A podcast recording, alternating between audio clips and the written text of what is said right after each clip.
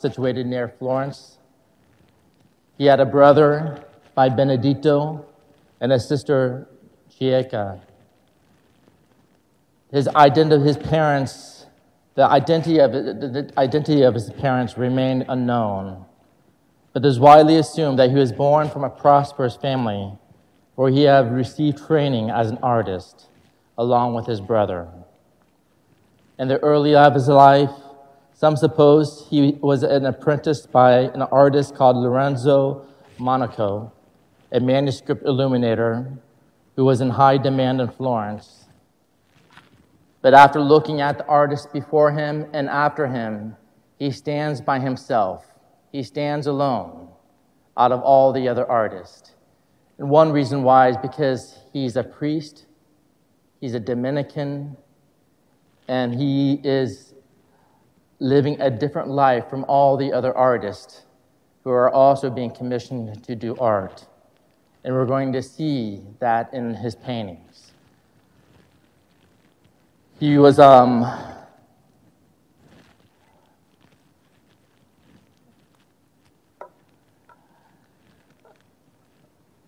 in 1423, Angelico entered the San Domenico of Fiesole as a friar alongside his brother Benedetto, who was also illuminator and a painter. At that time, he was given the name of Fra Giovanni di Fiesole, right? Fiesole? Anybody know Italian? Uh, another artist from the 15th, uh, in the 1511, uh, Giorgio Vasari, claimed that Angelico never painted the crucifix without tears running down his cheeks. The Dominican order at the time of Florence, at this time, was the leader in the intellectual and artist activity in Florence and was on the very verge of exercising its great influence. During the time of San Domenico, he painted illuminated choir books, altar pieces, for the Dominican uh, convent. Angelico worked, works demonstrated a loyalty to the Dominican idea, which revolved around the adoration of Christ and Mary. By the late 1420, the artist's sphere changed due to, to the plague, which happened in 1428. A lot of artists died, and Angelico became one of the leading artists in Florence garnering his attention to the wealthiest pay- private patrons in the city state. He was highly sought after alongside his brother Benedetto. However, his brother was accidentally killed in the streets of a battle during one of the political upheavals in Florence, and his work was left unfinished around 1450. Uh, one more, one more note. As a Dominican, it's good to know too that um, as a Dominican in our Constitution, the end we ought to pursue preaching and teaching. Hold on.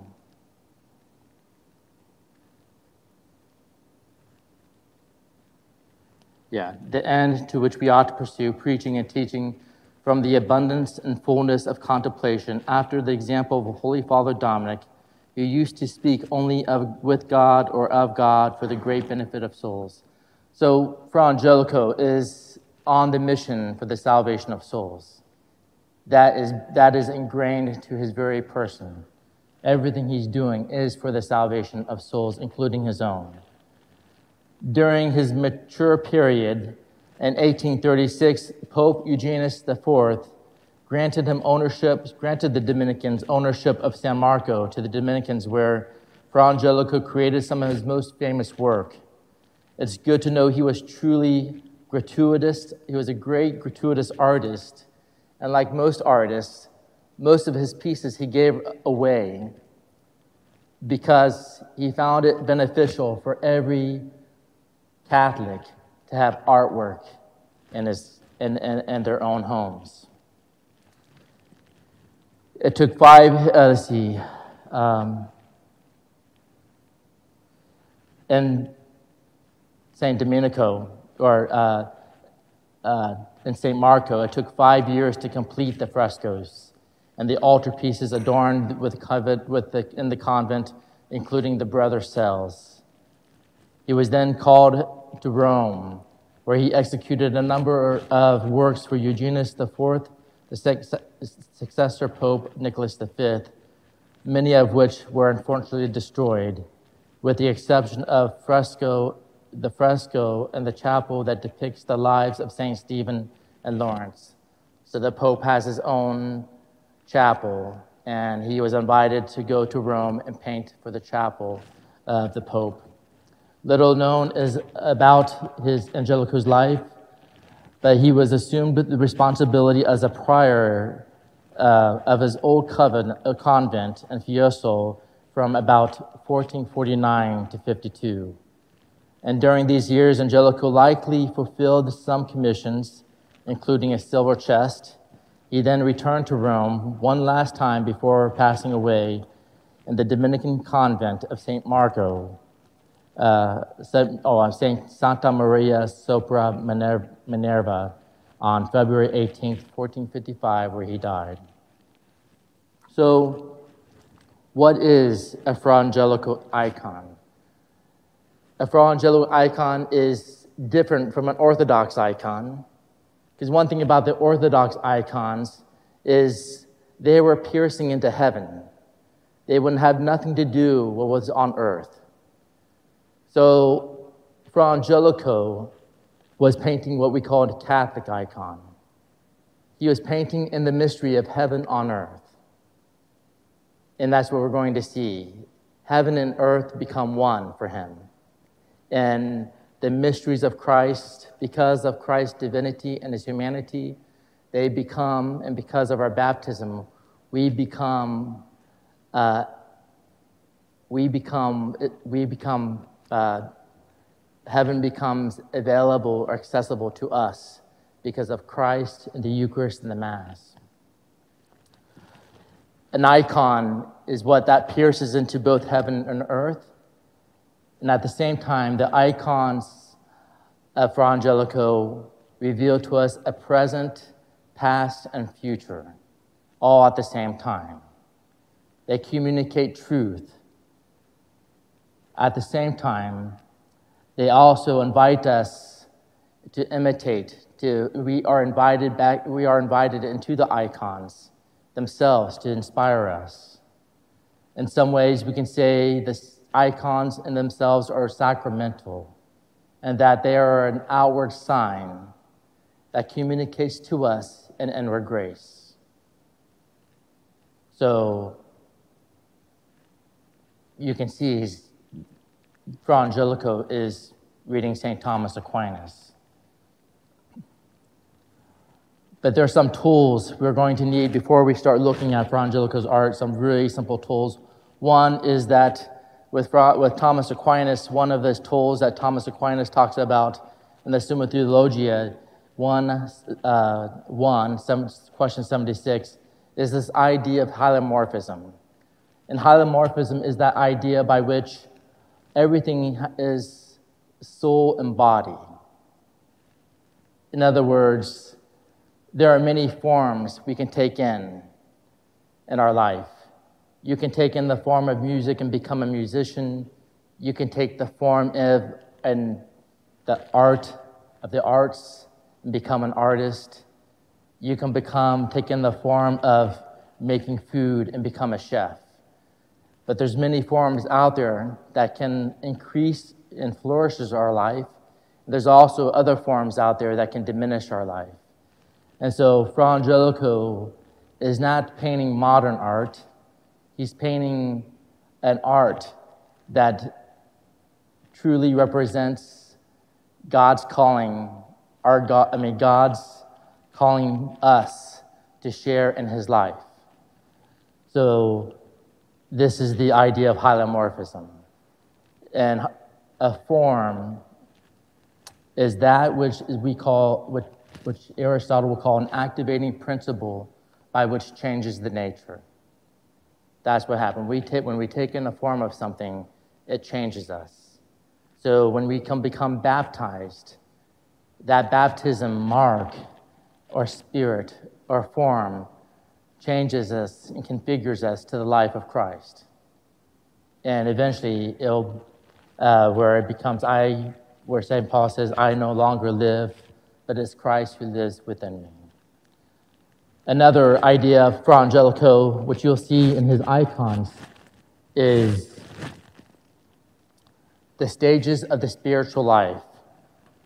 St. Thomas well explains the reason for the division when he says, the first duty, the first duty which is incumbent on man is to give up sin and resist concupiscence, which are opposed to charity. This belongs to the beginner, the purgative stage, and whose heart charity is to be nursed and cherished, lest it be corrupted.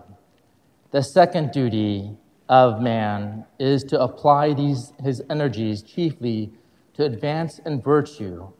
This belongs to those who are making progress and who are principally concerned with that charity may be increased and strengthened in them.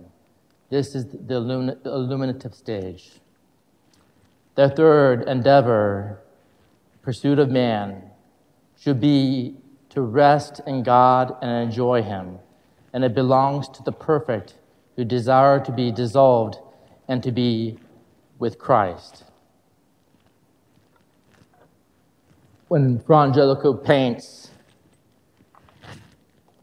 the mysteries of Christ, he sees things in his icon is very this is a very exemplary of his icon so he sees the earth he always paints the earth and for the us the earth is kind of a purgative stage. He paints what we call the illuminative stage.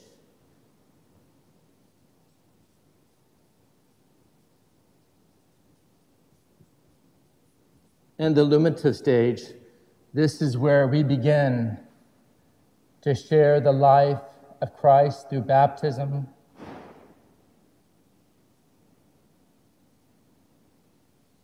confirmation,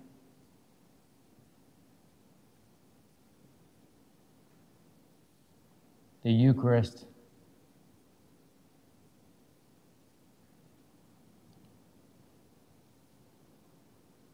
The mysteries, all the mysteries of the Rosary. Invites us into the life of Christ. Once you become baptized, you move from, you are invited into the life of Christ, and you are called for the first time to live what we call a, uh, a supernatural life.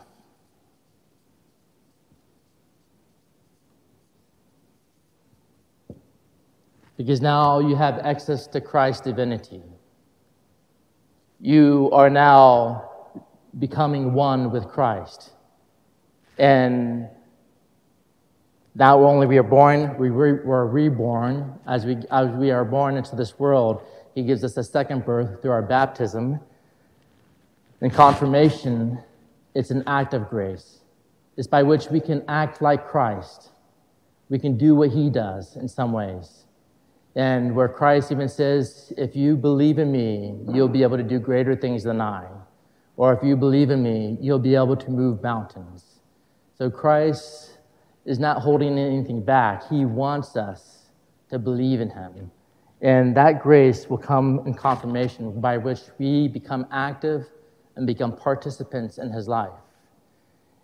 And to help these two graces grow, he gives us the third grace, which is the Holy Eucharist, by which we receive strength and, nurture, and nutrients to help us grow in our baptism and in our confirmation. So, based upon these three, uh, based upon these three sacraments, we are invited into the grace of sainthood. So, Fra Angelico is painting, everything he paints is in the illuminative stage. And he, he'll even go as far as painting what we call the unitive stage. And this is where two hearts become one. This is the, the, the church triumphant, the saints. And so when we celebrate Mass, we're not celebrating Mass down here. When we celebrate Mass, we are actually experiencing the unitive, we are, we are becoming illumined. Mass is happening up here because Christ is truly present in the Eucharist. And as a priest, and as a Dominican, and as a saint or a blessed on his way, he himself knows um, he's been invited into the spiritual life. And so he's going to paint that. And you'll see how he invites us into the, into the illuminative life. So the, the Orthodox icons, they wouldn't, they wouldn't have nothing to do with earth. Earth is too hard for them. So all they do is pierce into heaven without the earth.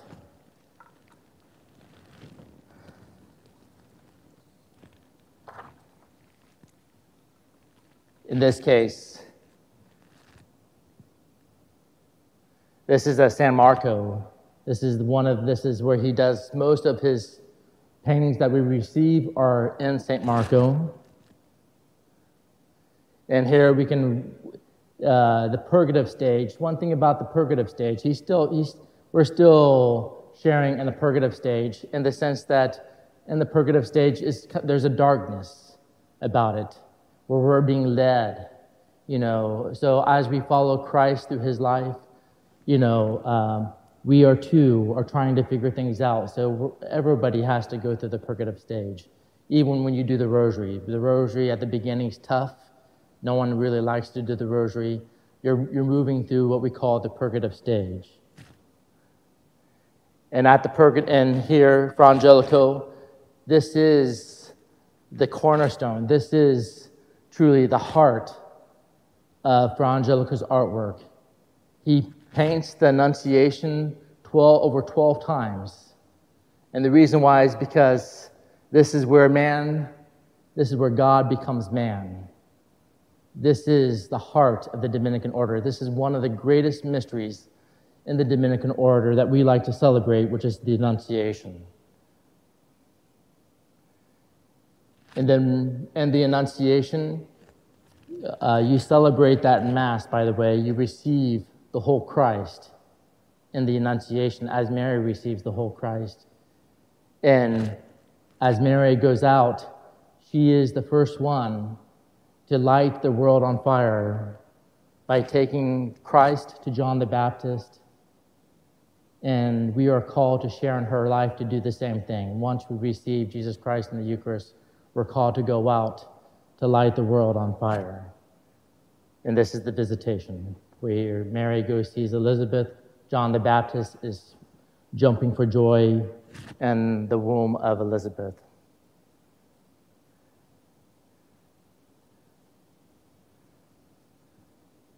Oh, this is, a, sorry, it's a little out of order, but this is the marriage between Joseph and Mary. You, below that Annunciation painting is this huge panoramic life of Mary.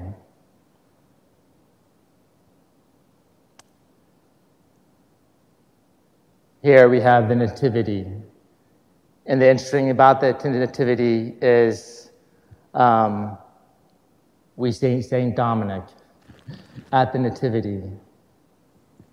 One reason why is because he's, he's showing that the Dominican order is invited into the mysteries of Christ, but he's also inviting us also into the mysteries of Christ um, through what we call the illuminative stage. The illuminative stage is when we become, where the mystery of the Nativity becomes present to us, the birth of Christ. And this is where uh, Joseph, Mary, and St. Dominic are in adoration. But this is another artist. Uh, in case you asked, does he have people to help him? He did have one follower, which is Benedizzo, Benedizzo, I think. Um, so his uh, partner uh, painted this one, which is the, uh, the Magi. And here, once again, He's inviting us to share in the life of the sacraments, the life of Christ. And once again, we see St. Dominic in the right hand corner.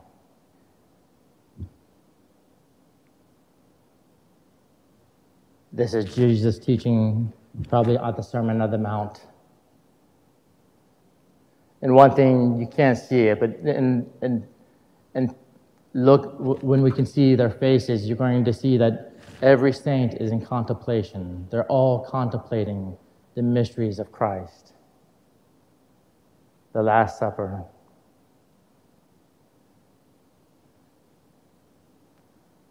This is the um, this is the um, what the Garden of Gethsemane. The, uh, and here we have uh, the two women who are contemplating about what about what's going to happen, and Jesus at the very top of the, of the on the left hand side, and the three are sleeping. And for Fra Angelico, this is the heart of most of his artwork. He will paint the crucifix over a hundred times. And one thing you can see is all the saints are present. Not just not the people who are only present about the time of Christ, but we see Saint Dominic, Saint Benedict, they're all present at the crucifixion. And as a priest, uh, he's aware of the fact that when we celebrate Mass, this is what it looks like. When the scales are removed from our eyes, we see all the saints are there with us, with all the angels, in all God's glory. And one thing we see, you can't see it now, but with Jesus, he's always in a contemplative state and he's always showing mercy and love towards the people who are below the cross. This is Mary. As you can see, Mary imitates her son. Her arms are outstretched. She not only is the heart of Christ pierced, but even her heart is being pierced as well. Uh, he, this is the, the resurrection, where Christ, on that, on that Saturday, Christ goes and, and releases all those who are in the Old Testament.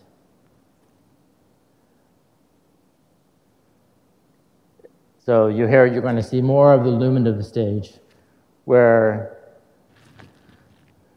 even, even at the Annunciation, St. Dominic appears to be at the Annunciation.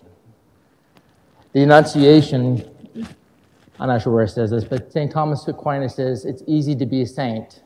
All you have to do is say yes. And when, he, when we say yes, we're saying it in the yes of the fiat, which is Mary who says yes, gives her whole life, her whole life to Jesus Christ in her heart is only, is only God, God alone. And here at the presentation, we have St. Catherine of Siena and St. Dominic. And as you can tell, they're everybody's in a, contempl- is a, a, a contemplative state. And this is the transfiguration.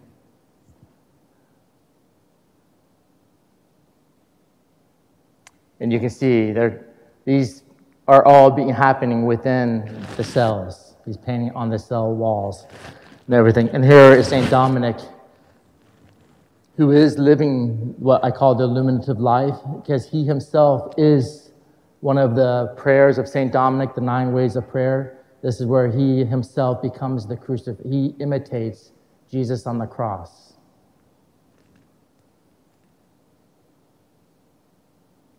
because he knows his life is also transfigured, uh, configured to Jesus Christ. And then we see Mary always at the left hand side praying. There's a close up.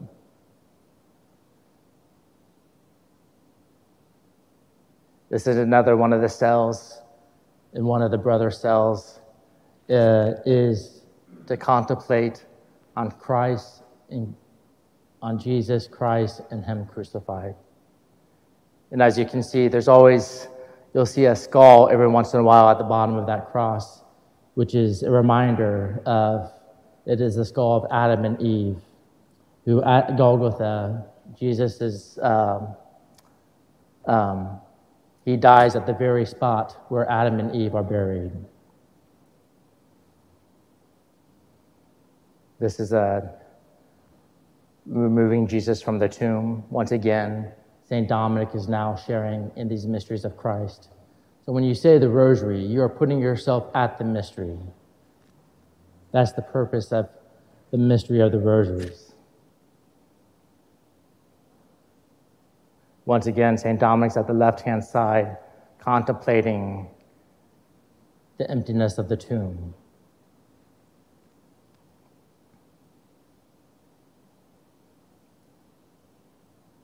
And the coronation of our mother, with all the head orders um, surrounding uh, the whole coronation event. This is a, uh, you'll have to look it up, but this is the Pope's chapel. And this is the life of St. Lawrence and St. Stephen. He depicts the whole life all over the chapel, which is phenomenal. It's the most beautiful chapel ever.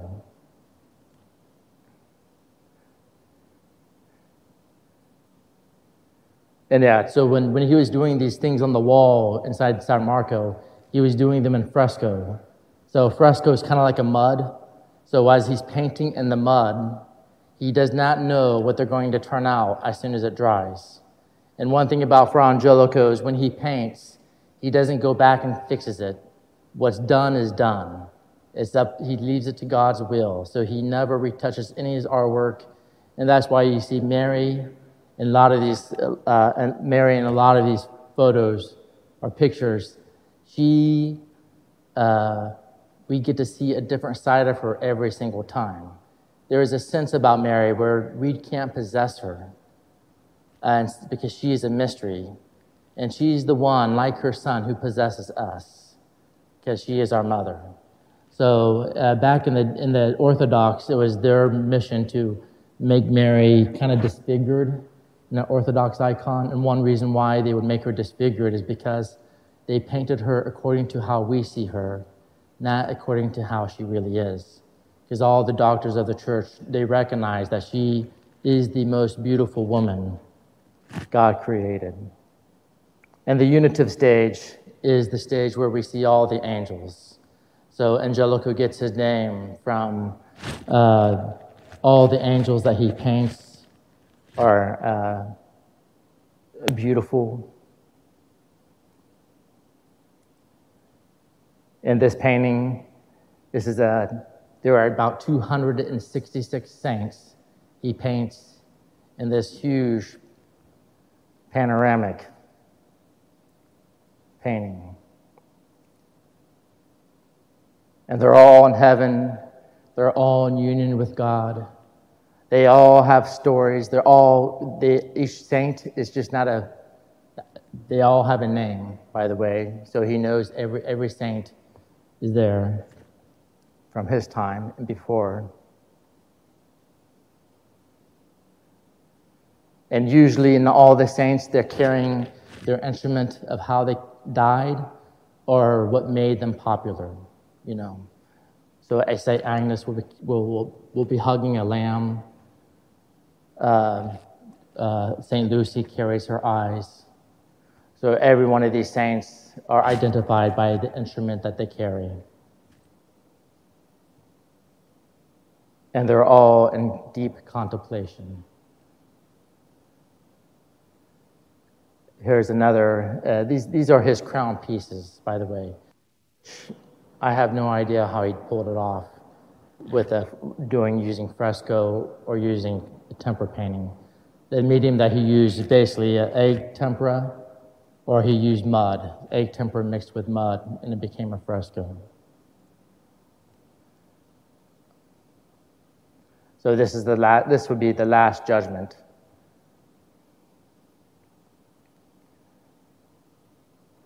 Again at the crucifixion in gold with all with the saints present and deep contemplation.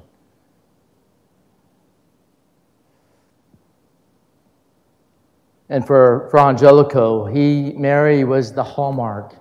So mary always gets the primacy of place. She's always the center.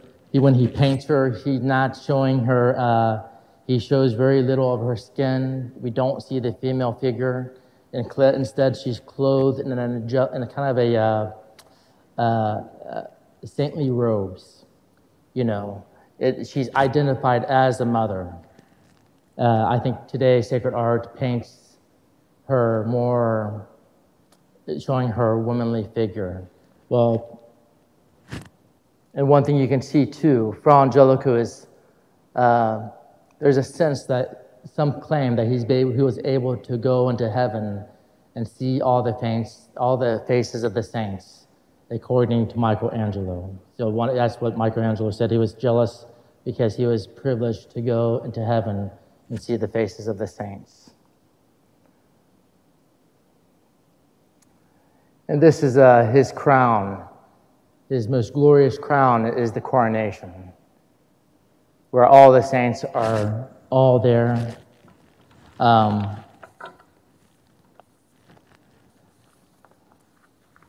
this is what it says.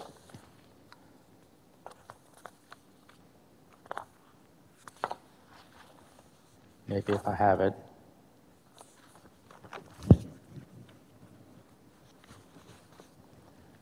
But superior to all the works of Fra Giovanni, and one of which he surpassed himself is the picture in the same church of San uh, Domenico Fiesole near the door at the left hand of the entrance.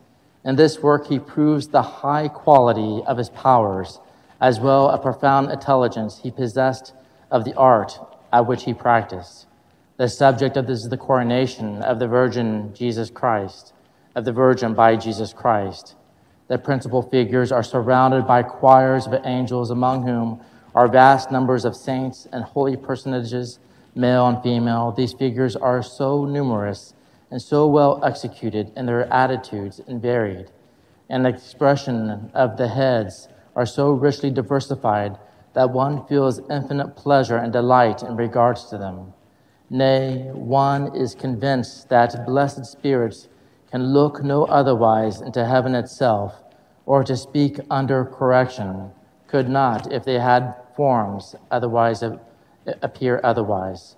For all the saints, male and female, are assembled here, not only of life and expression, most delicately and truly rendered, but the coloring also of the whole work seems to have been given the hand of a saint or of an angel, like themselves.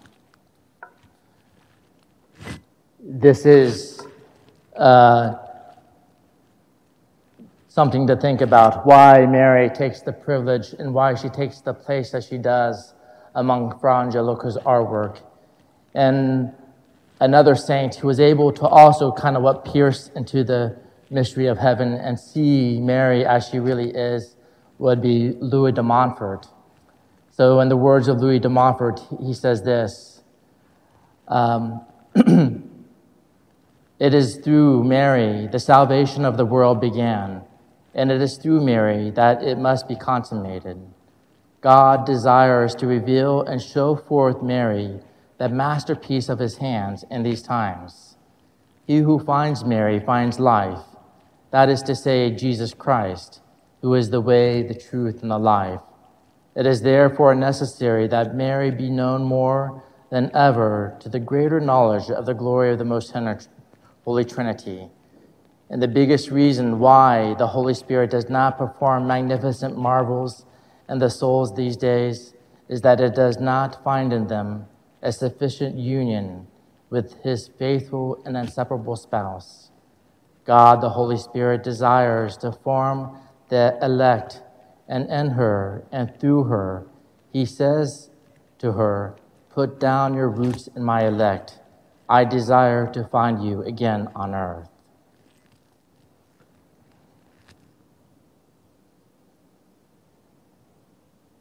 And this is the end. John Paul II, who writes on Fra Angelico, says, The divine breath of the Creator Spirit reaches out to human genius and stirs its creative power.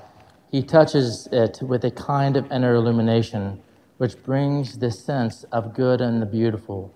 He awakens energies of the mind and heart, enables us to conceive an idea and give it a form and a work of art is what he says about Fra Angelico. Any questions?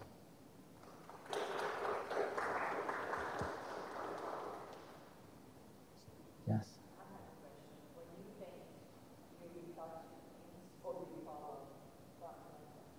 Do what's that? I do. I do go back and retouch. I have to admit. I, uh, I, I could be better at that. I could just stop. Yeah.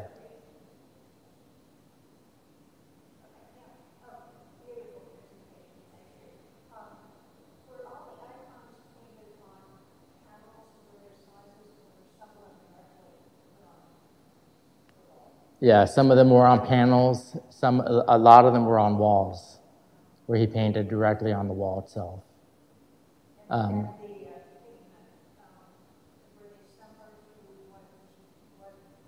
Yeah.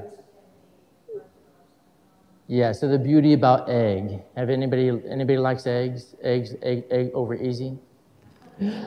My try an experiment tonight. Just leave your egg on the plate for about a couple days. And then try to scrub it off on the third day. It's impossible. It's impossible. So he painted with egg yolk, and that in itself preserved his, you know, he painted it in the 1400s and his artwork is still preserved. A lot of it, a lot of it was destroyed and deteriorated because of uh, other reasons, but most of his work is intact.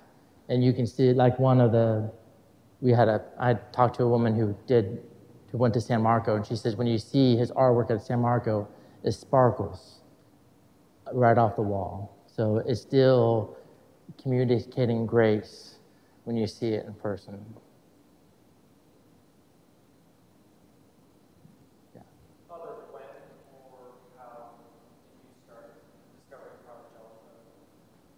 Uh, I liked him from the very beginning because I knew I was an artist, but uh, I, I, I, just I chose to put everything away and decided to just focus on being a priest.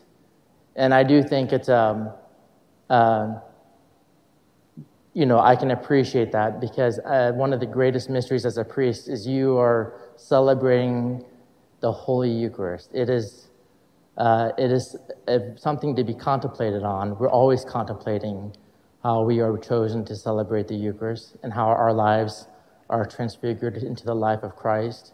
So it would make sense that he himself was able to paint that so well and so beautifully because he himself was a priest.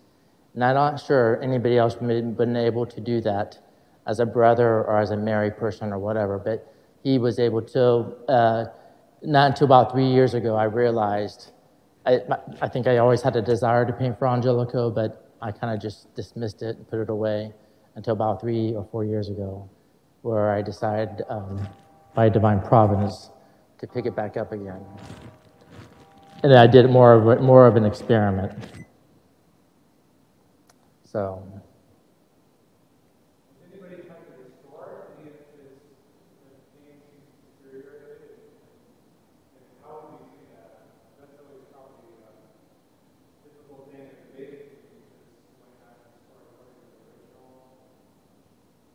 Yeah.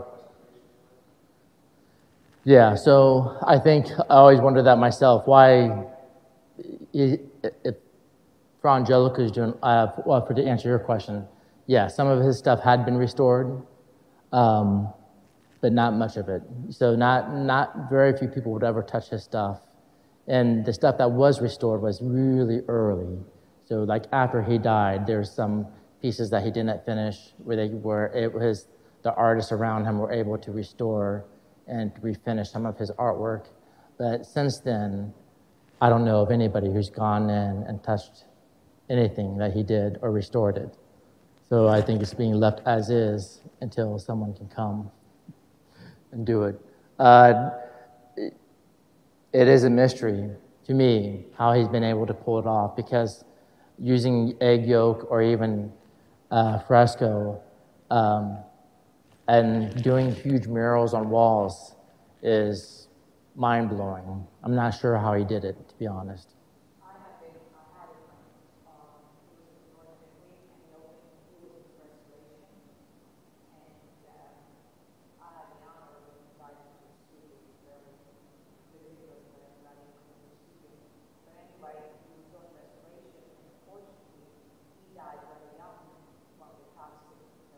Yeah.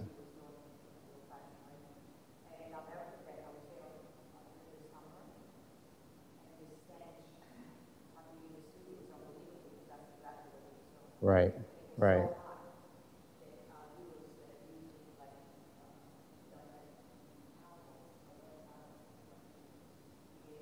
Right.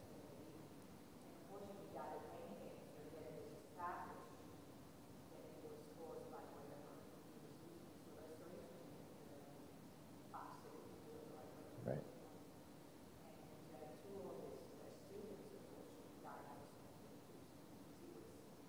Yeah. No, a lot of the stuff, a lot of the old oils and stuff was very toxic. Um, with him, there's no Dick there are no art stores.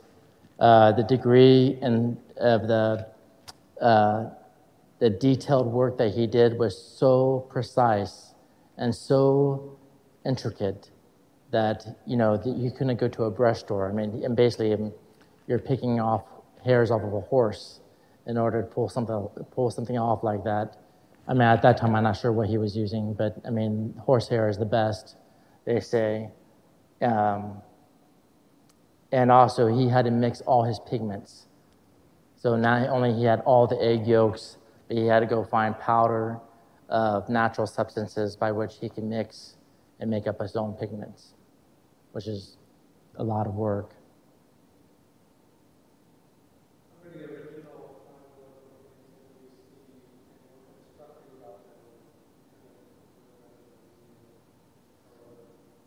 Yeah, I would say the one that I've seen since I've been an artist. So there's, so before I was an artist, I didn't appreciate it.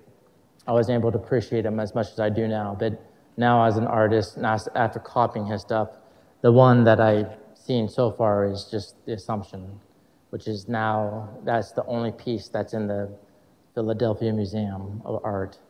Um, so, and it is incredibly detailed. They are all, all their faces are completely in a contem, contem, contemplative state, and it's very beautifully done. So as you look around at others around his, um, they don't have that kind of quality. So you can tell this man was, a, you can tell he was a, that's the other thing too, that everybody around him, uh, including St. Antoninus, uh, St. John, uh, Giovanni Dominici, um, who was the prior, St. Antoninus is the one who invited him to St. Marco to start painting. So he was responsible for that. But everyone around him, he was, he was holy, incredibly holy. You know, nothing was ill written about his life. Um, so you can see that in his artwork. You can see the holiness that was poured into it, and also just the detailed how he paints the Mother of God, there is a sense that he was really contemplating heaven. In some sense, he was able to even, I don't know, go to heaven, but I don't know how he was able to perceive glory upon glory upon glory. And there's a sense that you're, you want to be part of it. You're invited to be a part of it. It doesn't look foreign to us. If, if anything, it's attracting us to the glory of God. So, but um, I've only seen the assumption since I've been painting, to be honest. Yeah.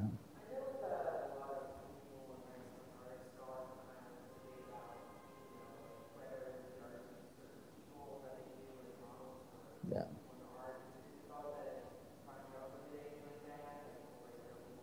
No. Yeah, no, no. I mean, no. He. That's what I think. That's why um, looking at modern sacred art, sacred art, that's one of my biggest critiques is they're using people, uh, regular people, and putting wigs on them or putting a veil on them and then calling them, Mag, you know, Saint Mary Magdalene, Magdalene, or uh, there's, there's a, they're too human. They're too close to the earth. And so, and he was right in the middle, you know, so he's not painting like the Orthodox where they look, they don't look human somewhat because everything's posterized, everything's mathematically configured. He's painting these, his saints have flesh. There's kind of an, something imperfect, but something real about them. And as you come closer to them, you can see that they're, they're very much like us, but as you can see, their robes have no wrinkles. So that's how we know they're in, they're in a, uh, they're saints, because there's not going to be any irons or wrinkles in heaven. So just so you know, uh, we will never have to iron our clothes.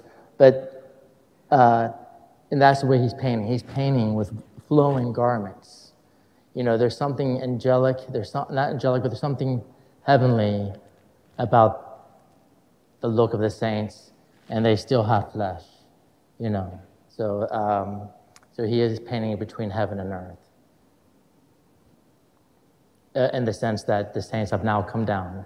The saints are walking around among us, is, what he's, what, is kind of what he's revealing to us. So.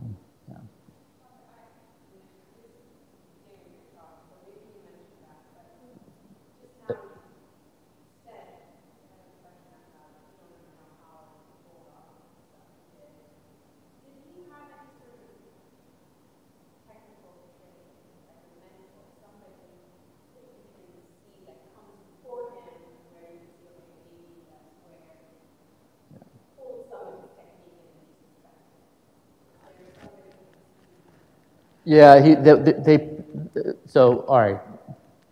Um, I'm going to say no because we don't have any definite, we don't have anything definitive, but we do see the artists of his time around him, and you know they're using kind of the same pigments and everything, but uh, they do um, point him to one of these illuminators um, who is doing illumination inside choir books, and so there that's that's probably the closest they got finding someone who was an apprentice to him. Now, his, his, his brother was just as great as he was, but since he, he passed away, he wasn't able to. Uh, they said that he, his brother could have been right there with him, you know, as far as painting these multitudes of paintings and frescoes and everything like that. But uh, so, but his, his brother died, so they both were trained as artists. They both were illuminators at the beginning, and he just took off and did something completely new as far as painting huge mural, mural icons. So, great. Um, and he has the same mission. He is, he's trying to communicate the desire to be a saint. He's all about the salvation of souls. And back then, this, this was the Netflix and Instagram, Facebook. It's all right here with Fra Angelico. So, anyway, you can get up, ask questions. I'll be happy to speak to you.